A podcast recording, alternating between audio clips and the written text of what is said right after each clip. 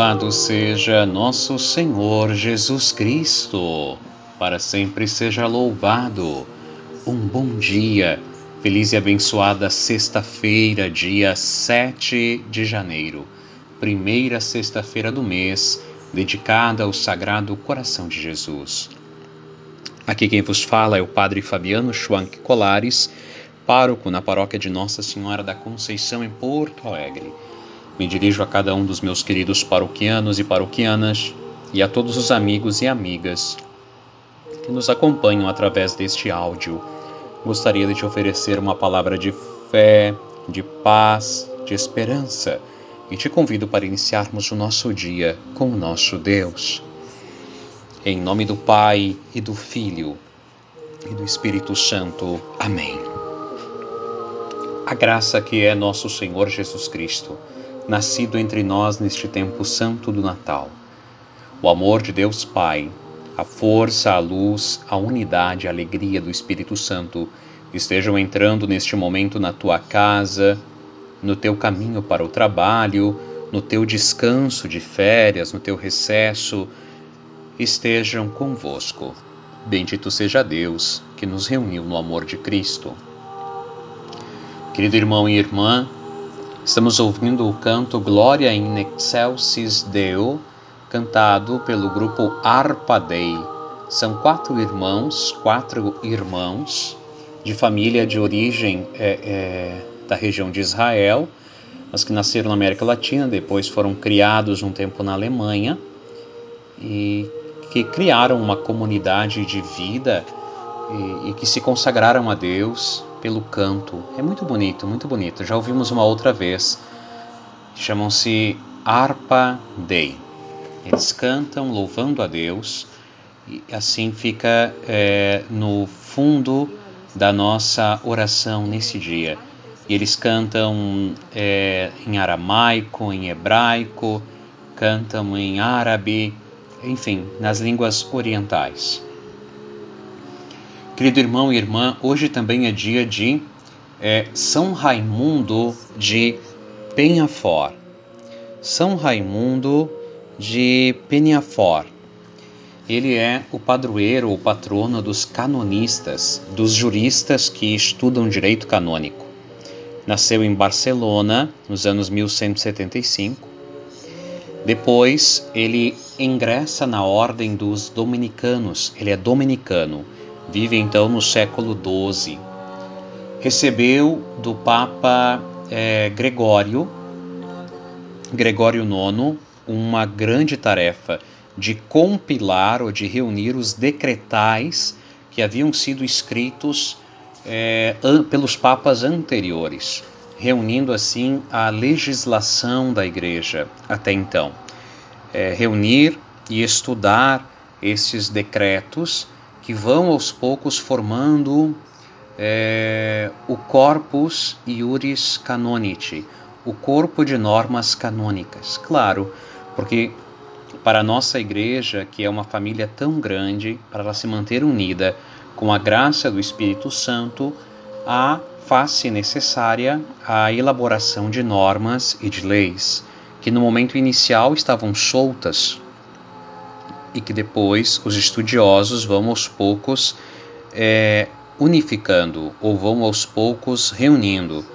É, e aqui é, São Raimundo é um dos responsáveis por este trabalho de reunião, de compilação, de estudo, de comentários. É reconhecido por ser ele também é, um grande pregador foi eleito geral da Ordem dos Dominicanos, a Ordem dos Pregadores, e percorreu várias regiões da Europa a pé, visitando os conventos. Também foi um grande propagador do sacramento da penitência, do bem que o sacramento da penitência traz para a vida dos cristãos. Olha que belo, que bonito. Então, louvamos a Deus pela vida de São Raimundo de Penhafort e de todos aqueles que, por amor à Igreja, procuram estudar a lei como aplicação da justiça e como garantidora do bem comum, e aqui, no nosso caso, na grande família católica. te convido para ouvirmos o Evangelho do dia de hoje, que é de São Lucas, capítulo 5, versículo 12 a 16. 12 a 16. Que o Senhor esteja convosco, Ele está no meio de nós. Proclamação do Evangelho, da Boa Notícia de Jesus Cristo, segundo Lucas. Glória a vós, Senhor. Aconteceu que Jesus estava numa cidade e havia aí um homem leproso. Vendo Jesus, o homem vendo Jesus, o homem caiu a seus pés e pediu: Senhor, se queres, tu tens o poder de me purificar. Jesus estendeu a mão, tocou nele e disse: Eu quero, fica purificado. E imediatamente a lepra o deixou. E Jesus recomendou-lhe: Não digas nada a ninguém. Vai mostrar-te ao sacerdote e oferece pela purificação o prescrito por Moisés como prova de tua cura. Não obstante, sua fama ia crescendo e numerosas multidões acorriam para ouvi-lo e serem curadas de suas enfermidades. Ele, porém, se retirava para lugares solitários e se entregava à oração. Palavra da salvação. Glória a vós, Senhor. Senhor, se queres, tu tens o poder de me purificar. Querido irmão e irmã, as doenças no tempo de Cristo, na Terra Santa, eram sempre vistas como uma, uma maldição, como é, tendo sido oriundas por um ato pecaminoso que manchava as pessoas. Então, parece que primeiro elas precisavam ser purificadas das maldades, dos maus, dos pecados, para então, consequentemente, o corpo poder corresponder e aí a saúde ser restabelecida, restaurada. Os estudos atuais que falam da integridade, que falam é, da transdisciplinariedade, da importância das várias disciplinas que trabalham juntas para se entender o ser humano, mas que o ser humano é, é um ser integral, formado sim pelo corpo físico, pelo que biológico, pelo corpo psíquico dos sentimentos e pelo corpo espiritual, os estudos de hoje em dia vão nos dizer que sim, que de fato é, ter o equilíbrio da mente, ter o equilíbrio do corpo, ter o equilíbrio do espírito favorece um estado de saúde, de equilíbrio, um estado é, saudável. Bom, o certo é que este homem pede para ser curado, para ser purificado. E Jesus quer purificá-lo. E este homem atesta a fé dele em Cristo, e fé, confiança, é crer, quando diz: Senhor, eu sei que tu podes me curar se quiseres, se quiseres. Primeiro ele manifesta que acredita que Jesus pode, e aí coloca: se quiseres. Jesus, da outra parte, se mostra misericordioso, sensível, estende a mão, toca nele, não tem medo de ficar Jesus impuro. Pelo contrário, a luz de Jesus purifica o outro homem e o liberta daquela doença. Mas Jesus respeita as normas, respeita a, a, as orientações e entende que era necessário o rito de ser readmitido à comunidade. E por isso diz: olha, vai lá e faz aquilo que Moisés havia orientado, aquilo que Moisés havia pedido. Não tem nenhum problema, não tem nada contra. Jesus atraía cada vez mais multidões, cada vez mais pessoas queriam estar na sua presença, cada vez mais pessoas queriam ser por ele curadas. É verdade que muitos virão a ele somente pela cura. E a grande verdade é que quando o discurso de Jesus, a sua pregação começar a ser um pouco mais dura, porque quer educar e quem quer educar não está preocupado em agradar, está preocupado em orientar, então muitos irão abandoná-lo. Jesus entrega-se à oração em locais solitários para manter ele o equilíbrio interior, para manter ele a sua saúde completa, para não se envaidecer pelo sucesso, o progresso da sua missão e para se preparar para o momento em que as multidões não irão compreendê-lo. Querido irmão e irmã, hoje é a primeira sexta-feira do mês e o Papa Francisco apresenta como intenção para que todos nós o ajudemos a rezar, mas especialmente confiando na sua rede mundial de oração, que é o apostolado da oração. Ele indica então como é, intenção geral que rezemos pela fraternidade, especialmente pensando nas pessoas que sofrem discriminações e perseguições por conta da sua religião. Para que as diferentes sociedades reconheçam os direitos destes grupos, a dignidade, os respeitem e um grupo respeite o outro. Querido irmão e irmã, a fé é a maior força que existe no universo. Mas em nome da fé, muito mal já foi feito. Em nome da fé, muito sangue já se derramou. Quando o Papa pede que nós rezemos pela fraternidade entre as religiões e, e pela paz para que não haja discriminação, o Papa está defendendo um direito natural de liberdade que o ser humano tem de crer naquilo que o seu coração lhe inclina de crer de acordo com a sua fé, daquilo que acredita, daquilo que confia, na liberdade. Ninguém pode ser coagido ou constrangido a crer em algo e a ter de deixar de crer em outro.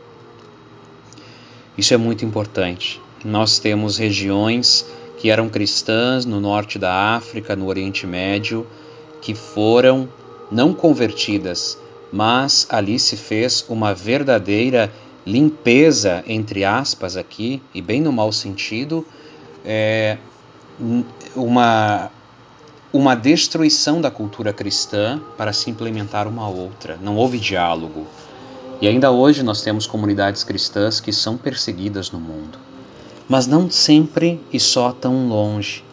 Pensemos aqui, agora na noite santa do Natal, é, ao menos quatro, cinco paróquias de Porto Alegre, e dentre elas a nossa, é, recebemos de presente, como eu digo, não é?